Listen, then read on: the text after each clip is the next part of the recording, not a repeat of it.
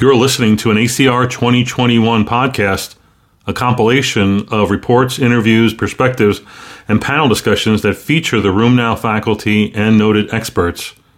Hope you enjoy. Hi, everyone. I'm Dr. Aurélie Najm from Glasgow, reporting for RheumNow. I am really enjoying myself so far. I have seen a lot of nice presentation, and um, I hope you do too see there have been so much uh, things presented on JAK inhibitors um, and especially on safety. Um, but today I wanted to speak uh, to you about this abstract um, that I found quite interesting. You know, uh, it's number 1442, and this abstract was specifically um, looking at um, JAK inhibitors, um, cycling and switching, uh, especially in patients that are already failing a first JAK inhibitor. Um, and I think, you know, this is the $1 million question. No? Your, your patient is, is not responding to a JAK inhibitor. What are you going to do? Are you going to go for a second one? Are you going to change for BioDMARD, another one? But you know, most importantly, often these patients already have failed fuser BioDMARD. So I think this is quite a helpful um, a study, you know, and and and and to answer this question, um, this study was called JAK-pot, and actually it was a collaborative um, effort looking at data from 14 uh, registries of patients on JAK inhibitors. So it was not a RCT, it was an observational study. Um, they looked into seven plus, 700 plus patients um, that failed or stopped a JAK inhibitor for um, adverse events. Um, and 20% um, of them were actually starting a second JAK inhibitor, while 80% were starting another DMARD. So the first thing that is quite important uh, to, to um, summarize from that study is uh, why would someone give a second JAK inhibitor? In which circumstances? Well, actually, in these um, registries, at least, um, the um, prescription of a second JAK inhibitor was associated with a few things. First of all, patients were older, they had a longer disease duration but also, and importantly, they had failed more um, other biologic DMARDs um, than the group that was starting bio DMARD. Uh, but also, they had a longer duration of the first JAK inhibitor, which may be suggestive that it was actually efficient. Now, uh, the main result uh, of this study was that actually the maintenance and the retention of the secondly prescribed drug, whether it's a second JAK inhibitor or a BioDMARD, was actually similar. And all patients, not all patients, but I mean the same amount of patients in both group was actually improved. Um, this is improving this activity at one year. Now, the other thing was there was a trend towards a lower retention of the JAK inhibitor when the first one was stopped for adverse events. I mean, I'm not really surprised about that. Uh, you can imagine if someone has an adverse event at one JAK inhibitor, they might have one at the second one.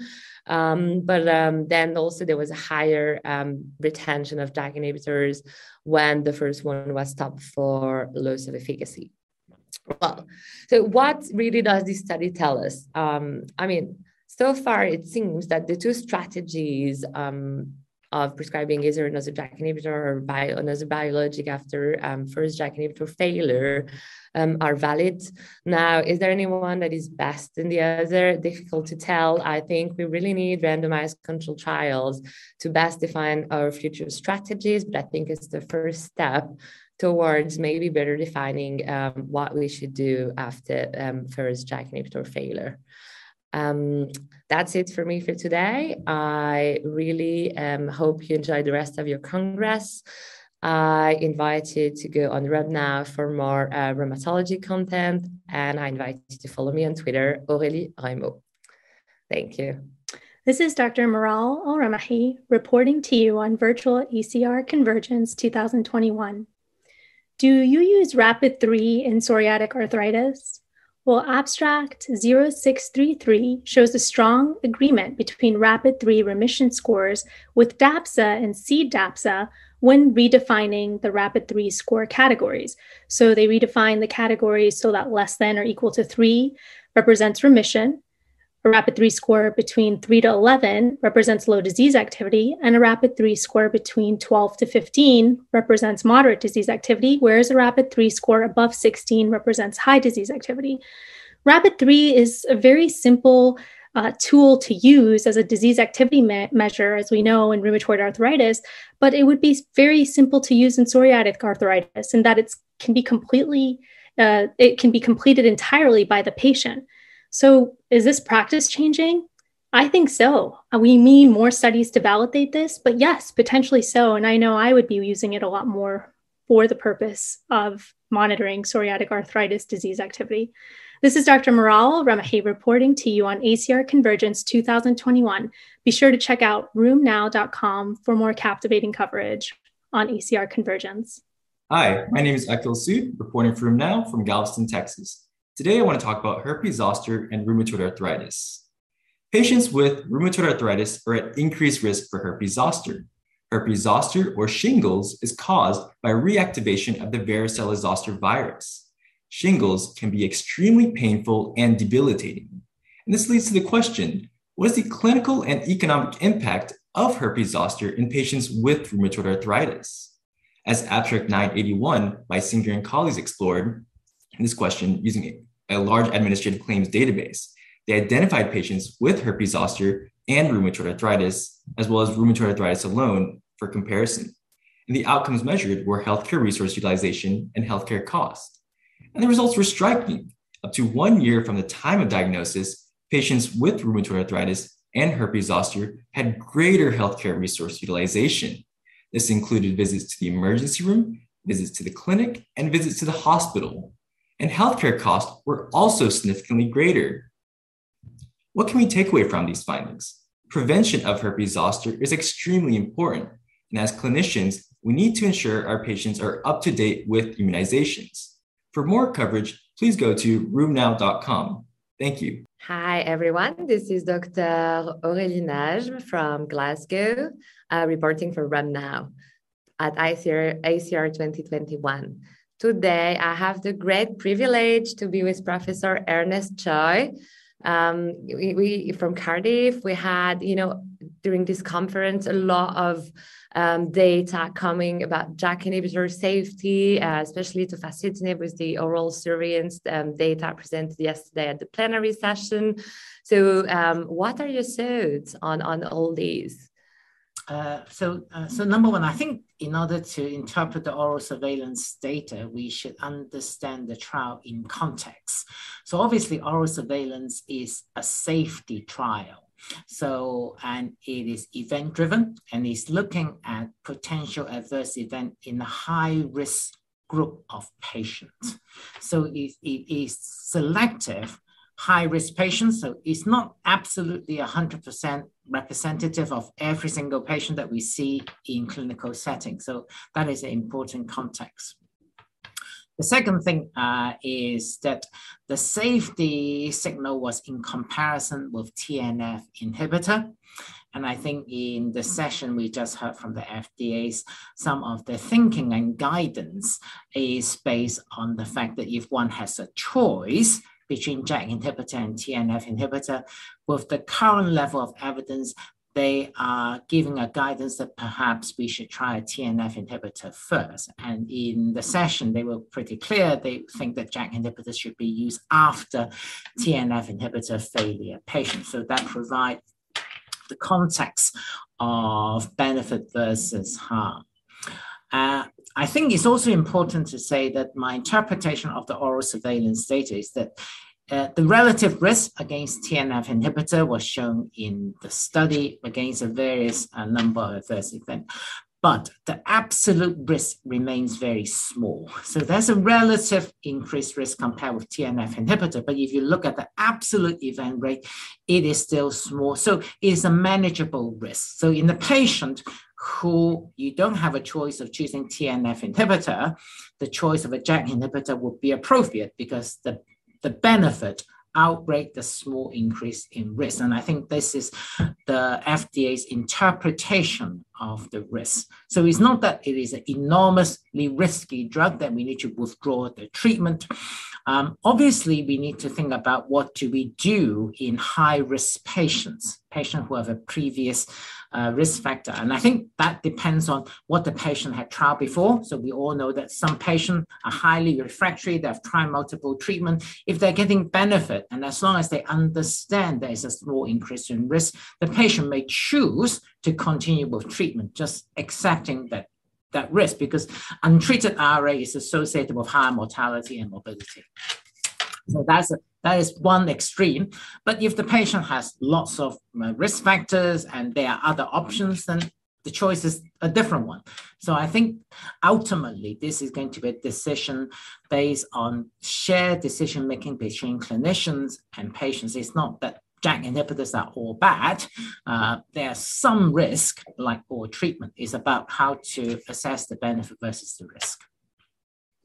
Yeah, thank you for that. I mean, it's it's interesting, isn't it? I'm gonna be like almost a bit provocative here, but can we even compare what based on what you were saying, not based on what you're saying, but like thinking of the idea that uh, it's compared to TNF inhibitors. Could we not consider maybe or suppose that maybe TNF inhibitors reduce cardiovascular risk and maybe not JAK inhibitors increase it? Would that be uh, something we could maybe consider? What do you think about that? Well, that is a very good point. And obviously, there are lots of evidence that TNF inhibitors do reduce uh, cardiovascular risk. Um, so it is fair enough to say that perhaps the effect of JAK inhibitors on cardiovascular prevention is only marginally less than TNF inhibitor. That would be uh, one uh, interpretation.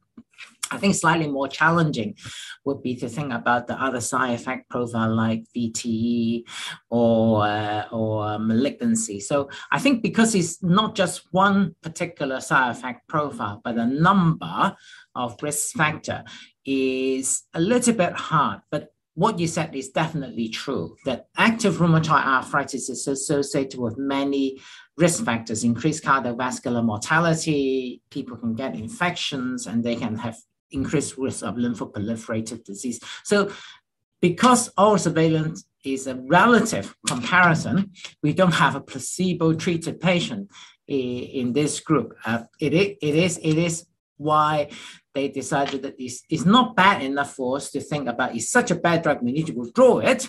But yeah. if you have an option, then perhaps you should try TNF inhibitor first. Definitely. No, thank you. And I think it's great also that you have these insights, you know, from uh, maybe uh, regulatory um, bodies as well. Uh, I'm wondering, so should we uh, maybe start thinking about stratifying our patients in our practice when it comes to, you know, first drug or maybe after a biologic failure? Shall we think, oh, right, maybe in that patient that is, you know, 65 years old, smoker, maybe we should go for a second biologic and not a JAK inhibitor? Could that be something that we would need to implement maybe in practice? Well, definitely at the ACR, we saw many subgroup analysis of oral surveillance and patients who are at high risk of adverse event tend to have high risk. So older patients, and there are many subgroup analysis of patients who are over 50, who are smokers, who seem to have a higher risk. Um, and of course, we know that people who have a previous adverse event are always at risk of another serious adverse event. And in fact, uh, we, we presented a study a few days ago looking at whether inflammatory arthritis patients are at risk of uh, severe outcome. And guess what? If they have a previous serious infection, it automatically predicts them having a worse outcome. It's, it's, it's, it's a slightly uh, of scientifically intuitive argument if you're at risk then you're always at greater risk so so i think that is a very good question I think the, the, the issue is that we don't have absolute threshold because many of our patients have multiple risk factors.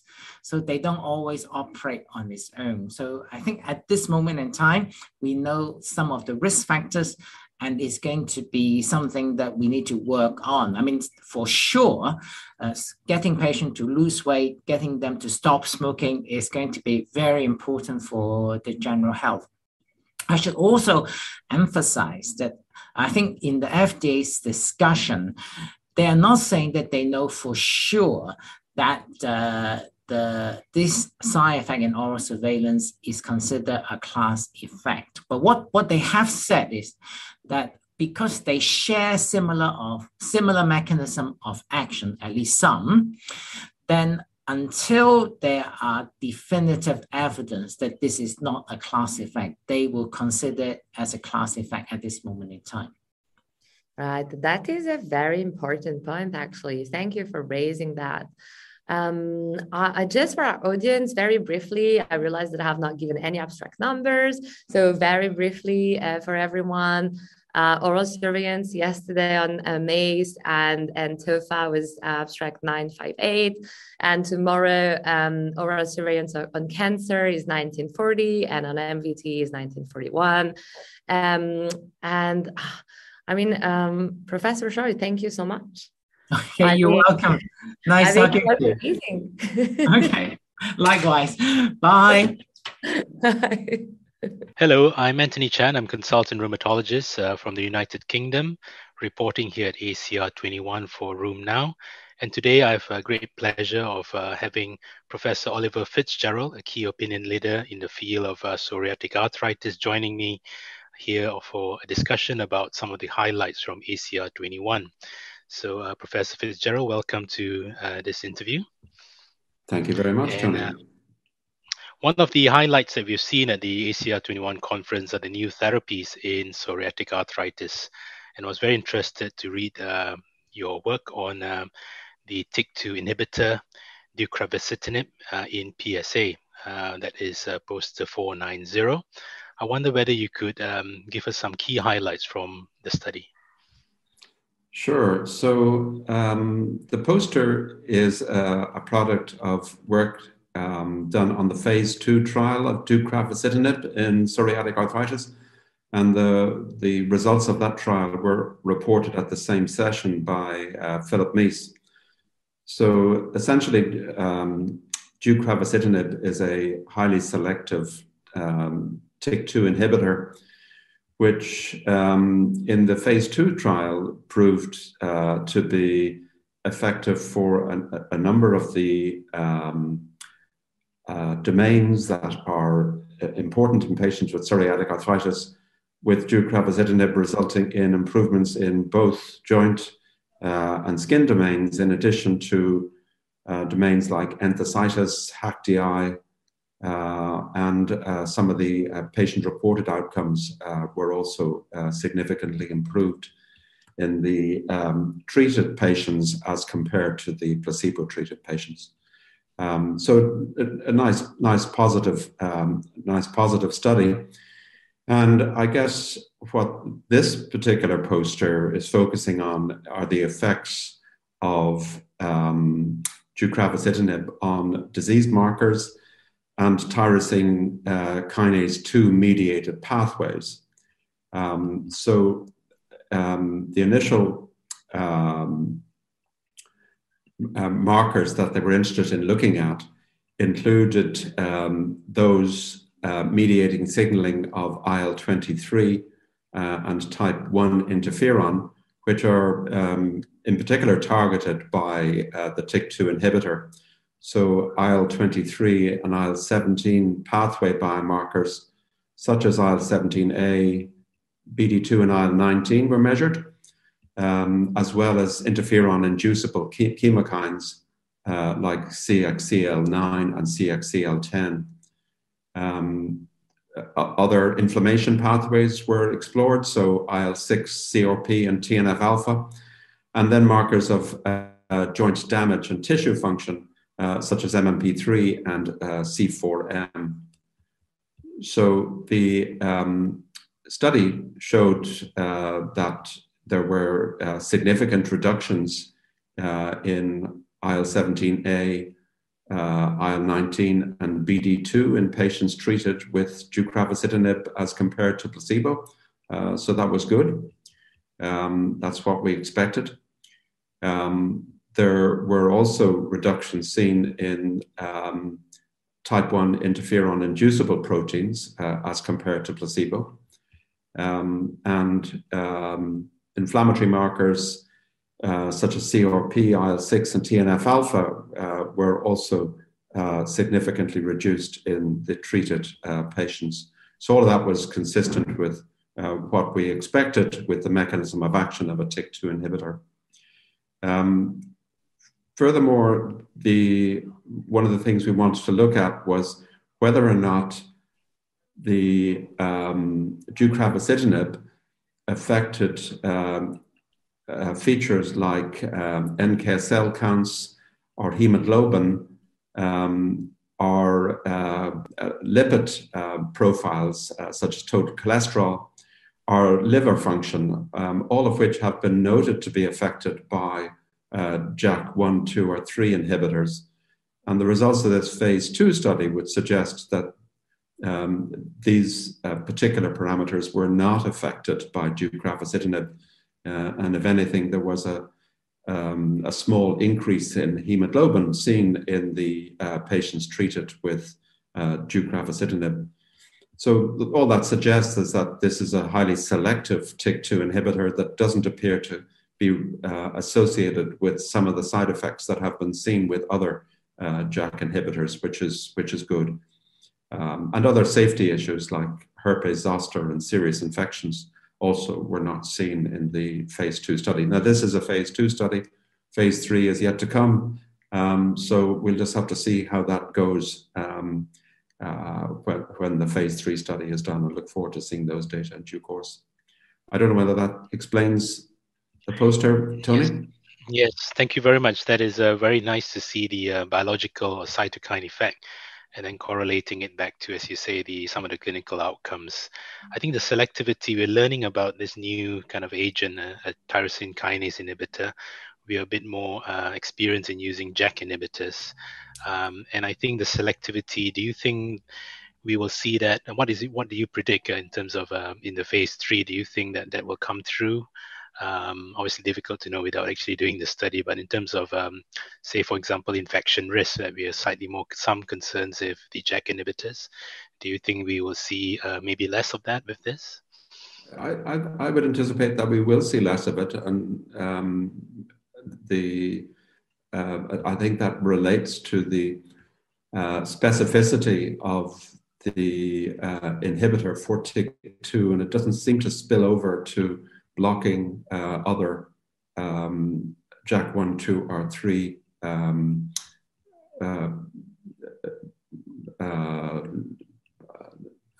proteins, I guess, are not being affected in the same way um, as uh, with other uh, JAK inhibitors. So, yeah, I'd be I'd be hopeful it'll it'll work out well.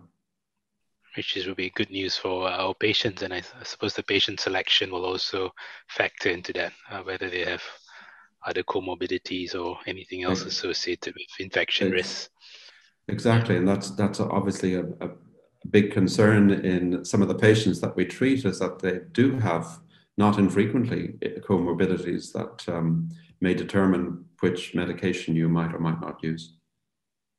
Yeah, so um, so a new a new therapy. We look forward to phase three studies, and if you could think about these uh, patients, uh, do, you know, where would this treatment be sort of best place in the we have increasing number of uh, agents now to mm. use in psoriatic arthritis. Yeah. Uh, if you had to kind of um, decide on where best to treat them, where would you think this would fit, or could it fit anywhere along the pathway? Um, well, at this point, I don't think we can be specific enough with the information that we have as to which uh, where this medication would best sit. Um, the fact that it, it seems to be uh, in particular targeting the IL-23, IL-17 pathway would suggest that you know it may be effective in particular for those patients who have um, skin disease, um, axial disease. These are diseases that you know the IL-17 inhibitor uh, appears to be uh, quite effective.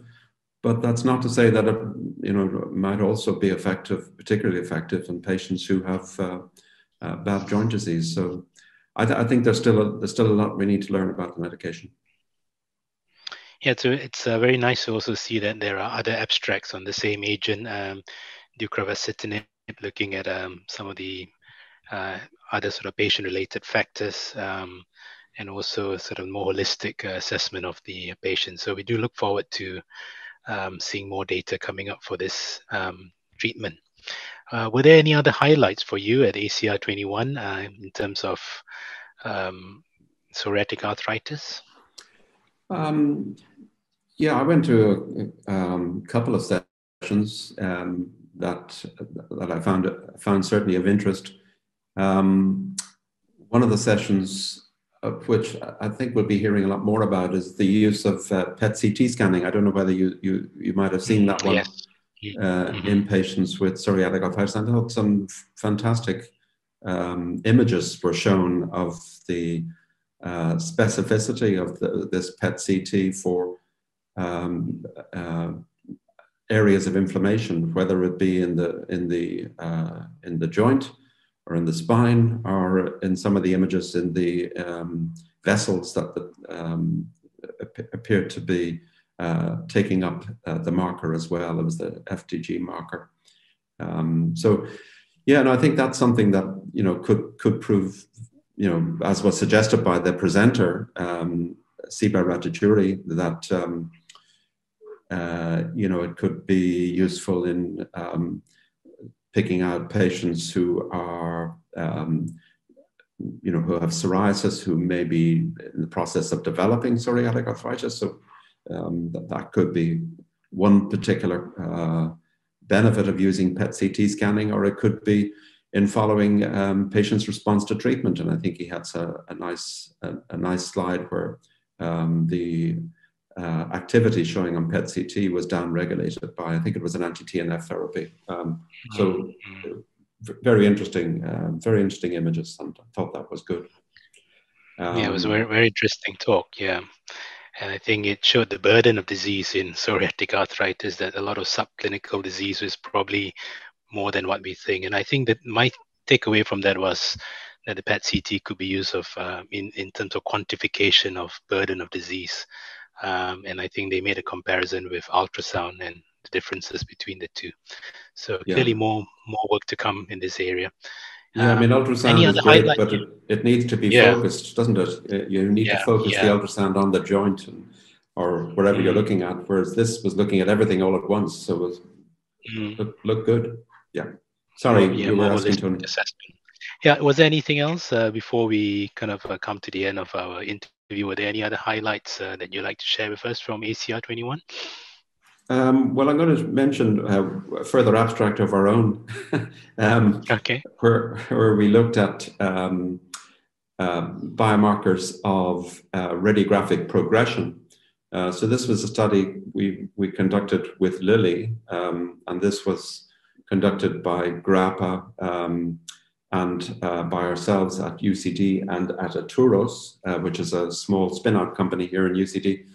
But what we did was we um, looked at, um, we compared, I guess, the uh, proteins being expressed um, at baseline in a small number of people who whose disease progressed as com- radiographically as compared with those that did not and showed that there was a panel of proteins that appeared to be present at baseline that predicted um, progression uh, to radiographic damage. And I think that potentially uh, could be important as well. Um, so something that we will need to uh, follow up on with a larger cohort, but um, the ability to predict which patients are going to progress radiographically has been um, a, a, goal of uh, GRAPPA for quite some time. So this is perhaps making some progress in that direction.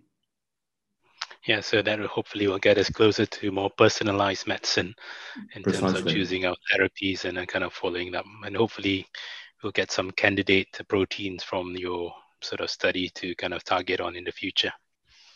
Precisely. So thank you very much, um, Oliver. It's a great pleasure to talk to you as always um, on Thanks, key updates. Uh, on psoriatic arthritis. So I'm Antoni Chan, and it's a great pleasure to have Professor Fitzgerald with us this afternoon. Thank you very much. Thank you.